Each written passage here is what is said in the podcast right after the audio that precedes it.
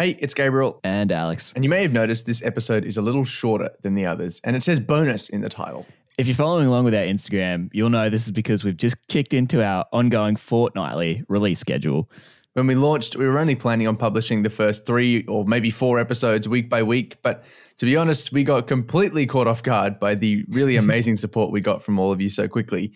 And because of that, we kept pushing and got the first seven full episodes out back to back to back, a week at a time. But now because we want to maintain a decent standard and just kind of stop us from burning out, we're going to relax back into fortnightly releases starting from this week.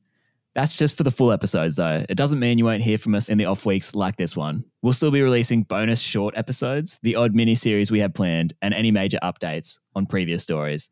So, what you're listening to now isn't one of our full shows. It's a bonus story from our third episode featuring the Tokoeka or Southern Brown Kiwi. If you haven't already listened to that episode, take the extra time from a short episode this week to go catch up after this. We were interviewing Dennis Stojanovic, a biodiversity ranger who spends his days chasing after these crazy birds. And during the interview, we got sidetracked talking about another of New Zealand's strange, rare, ground dwelling birds that start with the letter K, the kakapo. We ended up having to cut it out of the original because it's still, to this day, our longest episode. But it really hurt having to leave the stories Dennis told us about him and the kakapo on the cutting room floor. So today we've picked those bits up, taped them back together, so you get to hear them too. Aside from a few little seconds here and there, everything in this little episode is completely new and unaired. Now, just to get up to speed, kakapos are a pretty big ground dwelling parrot that's native to New Zealand. They're green and, and black and, and brown in color, and they, they kind of just look like a, a normal parrot would, just a bit bigger. And I don't know, how would you describe a kakapo? Kind of like a fern come to life in the shape of a bird. yeah, that's fair enough. They're bigger than a chicken, up to four kilos is what they get up to, and like 60 something centimeters long. So pretty chunky things. They're critically endangered and only 201 remain today. We know there's only 201 left because the Department of Conservation in New Zealand keeps tabs on every single one of them. And you might have seen one particularly famous kakapo called Sirocco from the time he tried mating with a TV presenter's head a few years ago. and we're not going to say a whole lot more about their conservation or their pretty damn cool biology because we kind of have a full episode about them in the works. So we're going to hand it over to Dennis's stories of how kakapos drew him to New Zealand, how he helped track the birds down to fit new tags before their expected breeding season this year, and the time he met one of the kinkiest birds New Zealand has to offer. this is a Life on the Brink short featuring Dennis Stojanovic and the Kakapo.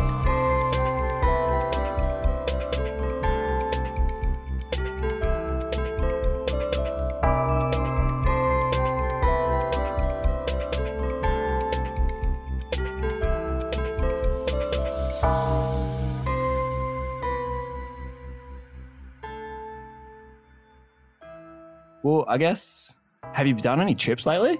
Gone on any like climbing or mountaineering trips lately? Maybe.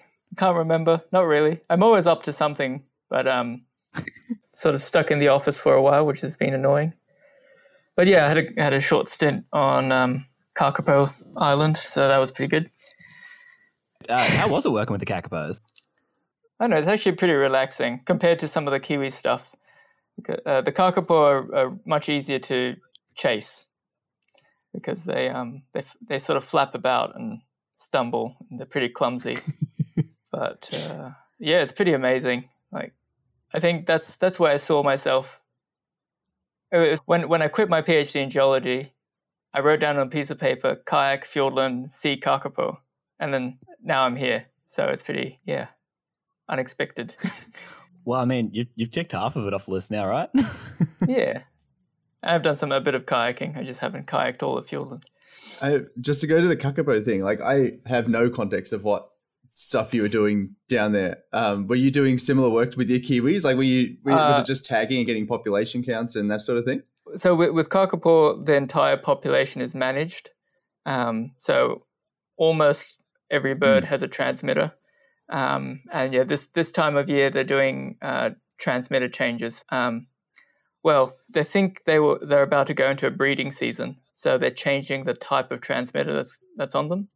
So they're changing from uh, what's basically a sort of a location and a live dead transmitter to a I'm breeding or um, I'm nesting transmitter. How, how many transmitters is that to change then? Uh, what's the population now? Two, about 200. Uh, Okay. I'm not sure how. There's 200 birds, roughly. And in the two weeks I I was there, we finished most of on that island. So the the kakapo are on three or four different islands. One's um, Whenua Hou or codfish, which is off the coast of Stewart Island, uh, or Rakiura. Um, then there's I, I'm not I'm not on the kakapo team. I don't have the stats on me, but um, That's the, all the, two, the two biggest breeding islands are, are, are codfish and Anchor, um, which is in Fiordland. Hey, so we double checked where Kakapo are located in New Zealand, and according to the Department of Conservation, there they're on three islands. And the island that has the most kakapos is Codfish Island, also known as Whenua Hou. It's located just south of the southernmost point of the South Island of New Zealand. So a lot of south, uh, right next to Stewart Island. down, a long way down. The second one is Anchor Island, which is found right at the bottom of the South Island of New Zealand as well. And the third is called Little Barrier Island, also known as Te Hauturu-o-Toi, and it's found at the north end of the North Island. yeah, so we got the north north and the south south. Yeah. we may have butchered the Maori names, but we gave it a crack, and I think that's worth something.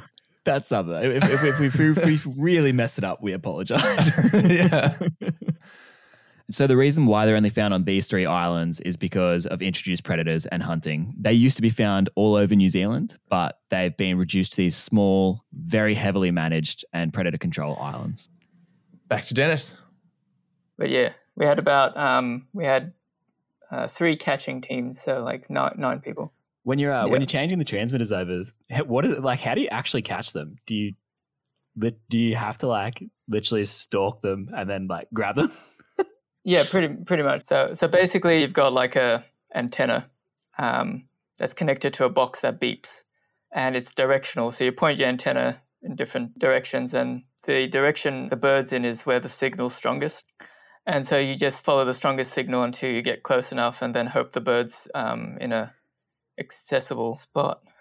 So never really know. Uh, like there was one bird we we we were trying to get to take off the island because it had um, a thing called crusty bum, which is cloacitis. So it's got like an inflamed cloaca, so it needed to be evacuated. Anyway, we tracked into it, and it led us to this massive granite boulder. And we spent about an hour dancing around this boulder trying to figure out where it was. But the signal was just like pointing at this rock, is it like a solid rock? It's like can't possibly be in the solid rock. um, and we're about to give up. And then I've climbed over the top and stuck my head in a hole. And there's this whole like tunnel network inside the rock. And it was just sitting in there, and you, we couldn't get it out. It was just in its rock fortress. Uh, so- yeah, Just taunting you. yeah. And so, yeah. So that happens with Kiwi as well. Cool. Hey, just cutting in to give a bit of background context on the next question we're about to ask on the rockstar Kakapo. His claim to fame is a starring role he had in the documentary series Last Chance to See, which we actually talk about in the initial Kiwi episode if you haven't heard it. And in this moment, Sirocco climbs up onto one of the presenters' heads and and does followed nature's urges. And yeah, If you want to see the happiest looking parrot in the world, this is your chance. there's a quite famous kakapo. I think it's called Sirocco or something that got quite famous for for confusing the head of a TV presenter uh, for a female kakapo. Have you have you met the celebrity kakapo? I have met Sirocco. Um, and yeah, I didn't mention it earlier, but Sirocco is, is the reason I applied for a job. Well, actually, really? it sort of happened at the same time.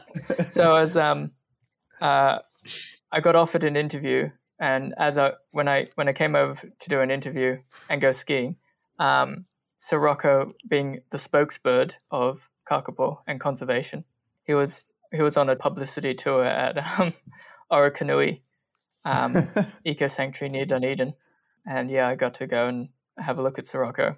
So so the reason he behaves like that is because he's got he's severely imprinted on humans. He doesn't think he's a kakapo. right. Um, but he knows that, or he's quite randy, so he'll just, um, yeah. um,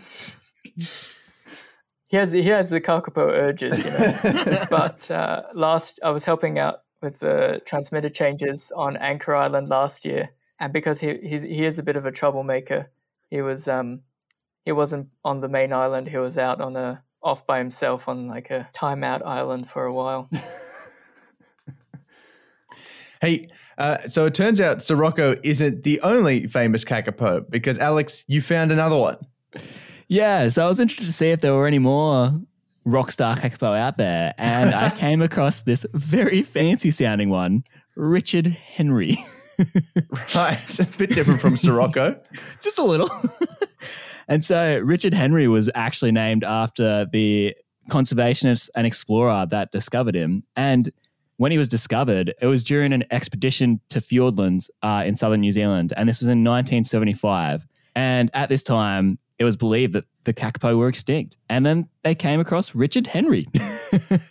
he became the hope and symbol of kakapo recovery. A massive breeding program was centered around him, and he's basically the grandfather of kakapos. Exactly. He, he basically brought this, the, the species back. Not bad. Um, Not a bad legacy for a Yeah, kakapo. he's done pretty well.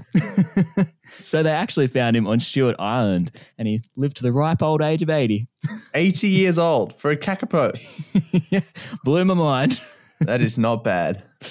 And so when Dennis first saw Sirocco, he was actually at a eco sanctuary called Orokonui in Dunedin in September of 2018. On one of his many famous rockstar tours. on one of his many famous rockstar tours. And it's in this eco sanctuary that they still do Kiwi work to this day. But it turns out, so Orokonui, where, where I saw the kakapo, um, also turns out is, is one of our Haast Tokoeka uh, kohanga locations, and it's one of our creche, uh, creche facilities. So once the, um, so birds that have been uh, incubated artificially. Once they hatch, they go to Orokonui for a couple months before they get put on pest-free islands. It's sort of a soft release. So rather than going straight from an incubator out into the wild, they sort of have a nat- like a naturalization process, sort of like a kiwi preschool type thing.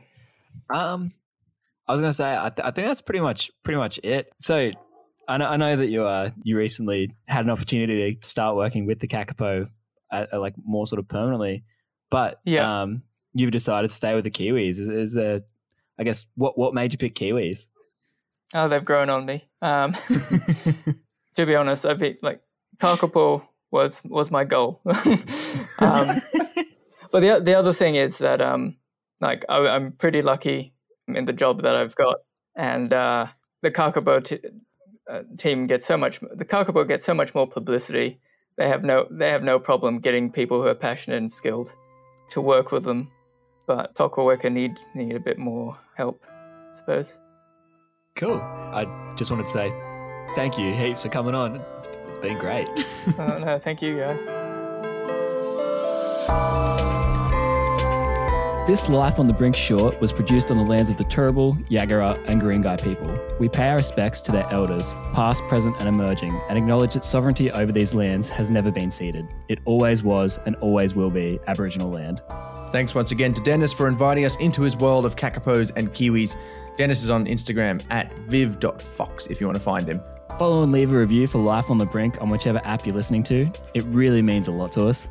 If you're feeling down because we didn't fill your ears with our gorgeous voices for very long this week, there are seven full episodes of Life on the Brink available wherever you're hearing this if you need to catch up on any of them. You can also find them at lifeonthebrinkpodcast.com. Our gorgeous, gorgeous voices.